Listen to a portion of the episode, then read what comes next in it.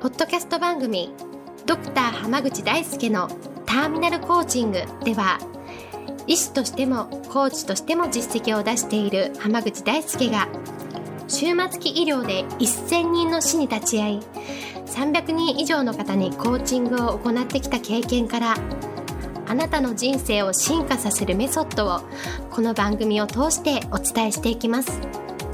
それでは今回の番組をお楽しみください。こんばんは、浜口大輔です。ポッドキャスト番組、ドクター浜口大輔のターミナルコーチングを始めていきます。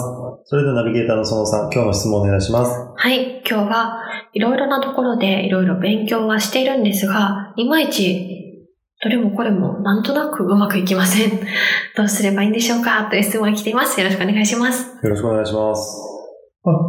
まあこの方の場合はいろんなところでもすでに勉強されているけど、思ったように成果が出てないということだから、うん学び始めじゃなくてある程度経っている方だと思そううんでですよね。すね。で、その場合に結構大事なのって、んあの、もちろん同じ分野を2つ以上同時に学ぶ人って少ないと思うんですけど、いろんなところでいろんな分野を学んでる、同時並行で学んでる人とか、はいまあ、ここで学んだら次にここを学んでっていう人って多いと思うんですよね。はい。で、それで結構成果が出ない人の多くは、それぞれの、うん。どこどこに所属してる誰々っていうのをたくさんの肩書きが溢れてるってことなんですよ。あー、なるほど。あ、これを学んでる〇〇さんです。例えば、コーチングを学んでるはい。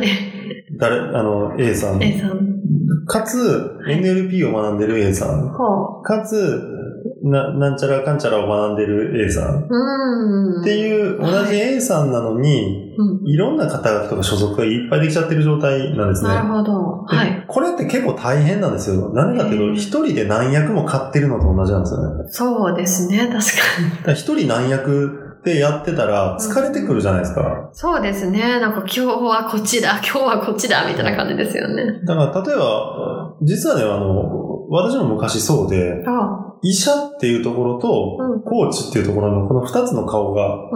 あったりとか、医者とコーチと、あの、講演やってる講師っていう。三つの肩書きがあったりするうと。なんかね、今日は講師、今日はコーチ、今は医者みたいな。それぞれ使い分けるから結構しんどくなってくるんですよ。そうですね。確かに。で、それが、パッて楽になったのは、はい。その、いわゆる全てが投稿された自分っていううん形。まあ、要は、その、私という存在が、はい。この時間帯は医者をやっている、この時間帯はコーチをやっている、この時間帯は講演してるっていう風な捉え方に変わると、あすごい楽なんですよ。あ。なるほど。どこまで行っても何をしても自分なんで。うーん。それは中心にするものというか軸になるのが自分みたいな感じなんですか？そうなんだ。外に所属してる自分っていうのである時時点で、例えばす、なんかこれを言ったら、はいあっちの団体に悪いかなみたいなのが、ああ。はい、はい。とか、こう言ってたの聞かれたら、なんか、あっちの団体の人が嫌な顔するかなとかって、いろいろ気づかれする部分とかもあるし、矛盾が出てきたりとかもありそう。そうなんですよ。だから、いろんなことがうまくいかなくなってくると、もったいないんですよね。うんうん。で、いろんなことでいろんなこと、あの、ものを学んでるっていうのはすごいいいことなんですよ。そうですよね。でもそれを、要は、外付けの資格とかみたいに何かを持ってますっていうので終わっちゃってたらもったいなくて、完全に自分の中に取り込めてない状態なんですね。だからもっとレベルを上げていくことで、はい。自分っていうものの中に取り込むことができるんです。あでそうしたら例えばいろんなものを学んだ自分が、あ。新しくオリジナルとして何かを提供するっていう風になってくると、途端に変わるんですよ。なるほど。それはなんか例えばここで勉強したこととここで勉強したことをこう合体させちゃって、はい自分だからこそできるものみたいなのは生まれてくる。そうなると、自分が何かをするっていうのに変わるんですよ。どこどこで学んだ何かを実践するじゃなくて。そうですね。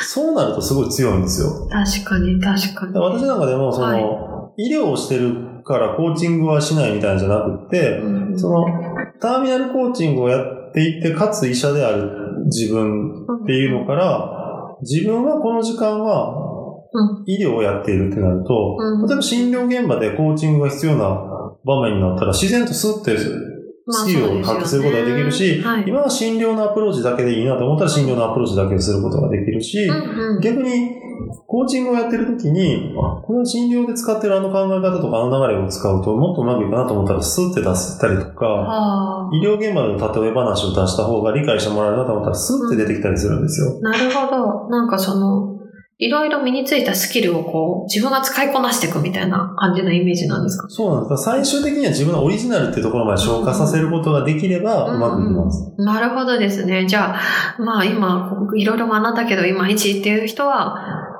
うん何を意識すればいいんですかね？その、しっかり学び、学べてはいるから、ええ自分は本当にこれらを活かして何をしたいのかっていうのを考える時期なんです。ああ、なるほどですね。先のことを考えて、そこからこう逆算していくみたいなそうです感じ。なんですかだからこれらを活かして何をしたいかっていうのを決めればうまくいくんですよ。確かにそうですね。なんかこう、興味を持つってことは、それが何かにつながるっていう、なんなんかあるはずですもんね。そうなんですよ。はい。そこを意識してもらえれば人生が変わっていくと思いますので、ぜひなるほど。活かしていただければと思います。ありがとうございます。いや、今日はこれで終わります。ありがとうございましたあ。りがとうございました。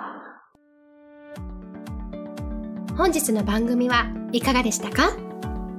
番組ではドクター濱口大輔に聞いてみたいことを募集していますご質問は d a i s u k e h a m a g u c h i c o m 大輔濱口 .com の問い合わせから受け付けています。